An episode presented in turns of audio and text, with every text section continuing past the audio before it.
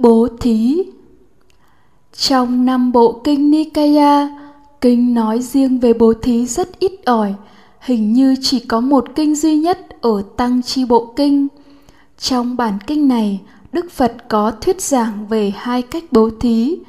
Một cách bố thí không được quả lớn lợi ích lớn, một cách bố thí được quả lớn lợi ích lớn.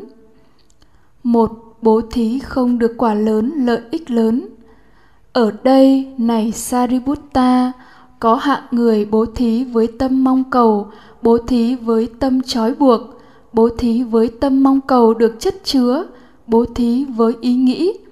Ta sẽ thọ hưởng cái này trong đời sau. Vì ấy bố thí như vậy cho các sa môn, bà la môn bố thí đồ ăn, đồ uống, vải mặc, xe cộ, vòng hoa, hương thơm, hương liệu, giường nằm, chú xứ, đèn đuốc. Vì ấy bố thí như vậy khi thân hoại mạng chung, được sanh cộng chú với chư thiên ở bốn thiên vương. Và vị ấy khi nghiệp ấy được đoạn tận, thần lực ấy, danh tiếng ấy, uy quyền ấy được đoạn tận, vị ấy trở thành vị trở lui lại, trở lui trạng thái này đức phật đã thuyết giảng, đây là cách bố thí thứ nhất, không phải không có kết quả của bố thí, mà quả của bố thí như vậy có thể sau khi chết được tái sinh ở cõi trời bốn thiên vương, nhưng nó là bố thí không được quả lớn, không được lợi ích lớn. Vì sao vậy? Vì đó là quả hữu lậu thuộc phước báo đưa đến quả sanh y quả ấy có thể là tốt đẹp đối với kẻ vô minh trong luân hồi sinh tử, nhưng vẫn thuộc về khổ cảnh. Bố thí như vậy thuộc về phàm phu, thuộc về lộ trình tâm bát tà đạo, do tham ái phước báo khởi lên. Đây là thực tại thế gian có kiếp sau, có con đường đi đến kiếp sau. Hành vi bố thí với tâm mong cầu, với tâm trói buộc về phước báo như vậy là đang đi trên con đường tới kiếp sau. Cho dù đi đến kiếp sau là cảnh giới bốn thiên vương, nhưng khi quả báo của nghiệp bố thí ấy tận, thì lại tái sinh trở lui trở lui cuộc đời này.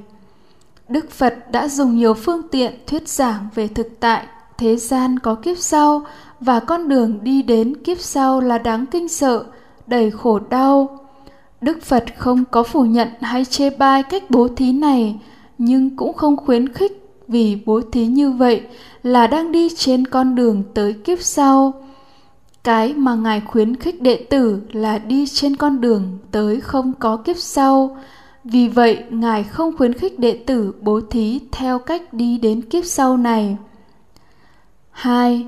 Bố thí được quả lớn, lợi ích lớn. Này Sariputta, ở đây ai bố thí với tâm không mong cầu, bố thí với tâm không trói buộc, bố thí với tâm không mong cầu được chất chứa, bố thí không với ý nghĩ. Ta sẽ thọ hưởng cái này trong đời sau. Bố thí với không ý nghĩ lành thay sự bố thí. Bố thí không với ý nghĩ cái này đã được cho trong đời quá khứ đã được tổ tiên làm trong đời quá khứ ta không nên để truyền thống này của gia đình bị bỏ quên bố thí không với ý nghĩ ta nấu ăn những người này không nấu ăn ta không xứng đáng là người nấu ăn nếu không bố thí cho người không nấu ăn bố thí không với ý nghĩ như các vị ẩn sĩ thời xưa có những tế đàn lớn như Athaka, Vanka, Vandewa. Cũng vậy, ta sẽ là người san sẻ vật bố thí này. Bố thí không với ý nghĩ, do ta bố thí vật bố thí này, tâm được tịnh tín, hỷ duyệt khởi lên, nhưng vị ấy bố thí với ý nghĩ để trang nghiêm tâm để trang bị tâm. Và đối với sa môn hay bà la môn vị ấy bố thí đồ ăn đồ uống vải mặc xe cộ vòng hoa hương liệu giường nằm, chú xứ đèn đuốc. Vì ấy bố thí như vậy, sau khi thân hoại mạng chung, được sanh cộng chú với chư thiên ở phạm chúng thiên. Và khi vị ấy, nghiệp ấy được đoạn tận, thần lực ấy danh tiếng ấy, uy quyền ấy được đoạn tận, vị ấy trở thành bất lai, không còn trở lui trạng thái này.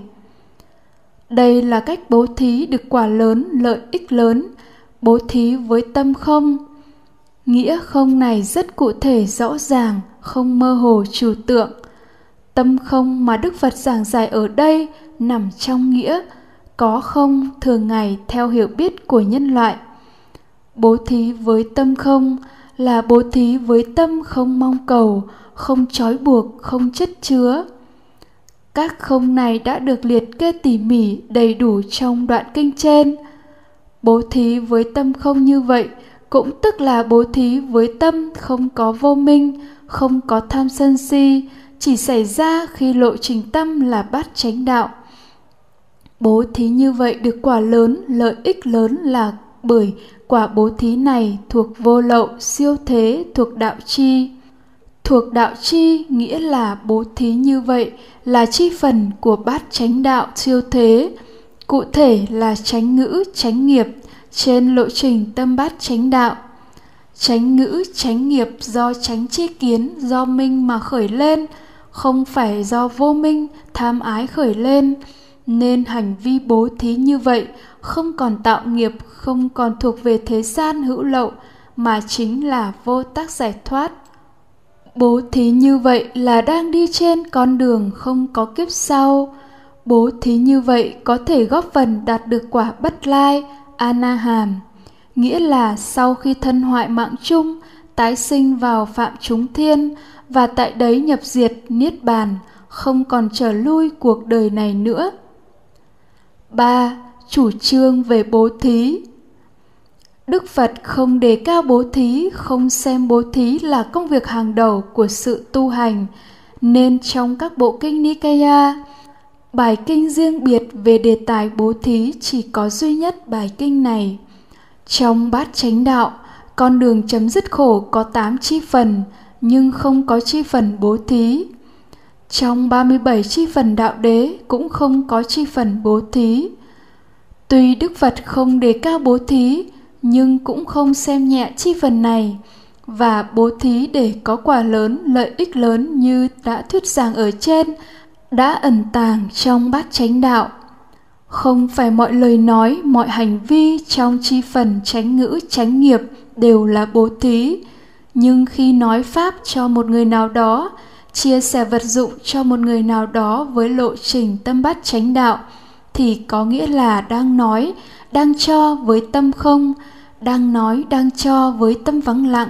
Không vì thương không vì ghét mà nói mà cho không vì một mục đích nào đó mà nói mà cho.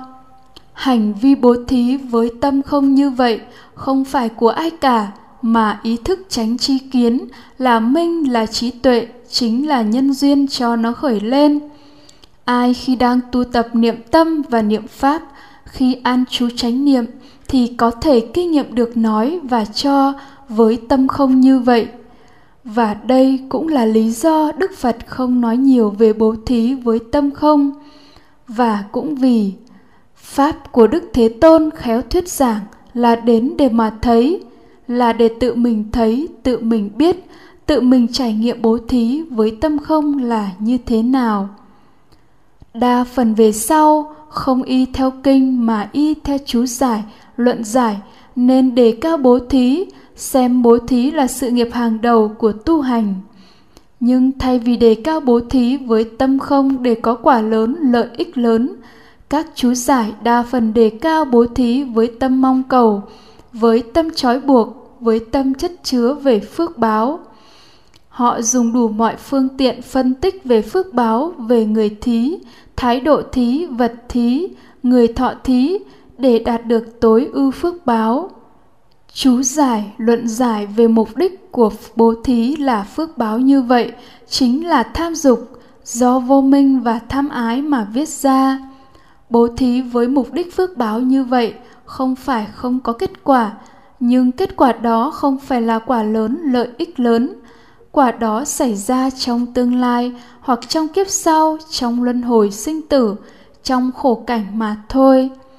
Một số lại biện giải rằng tu là lâu dài trong rất nhiều a tăng kỳ kiếp vậy bây giờ phải tích lũy các phước báo để tương lai có hoàn cảnh tốt đẹp hơn để tiếp tục tu hành Biện giải như vậy là biện giải cho tham dục, do vô minh và tham ái mà phát sinh.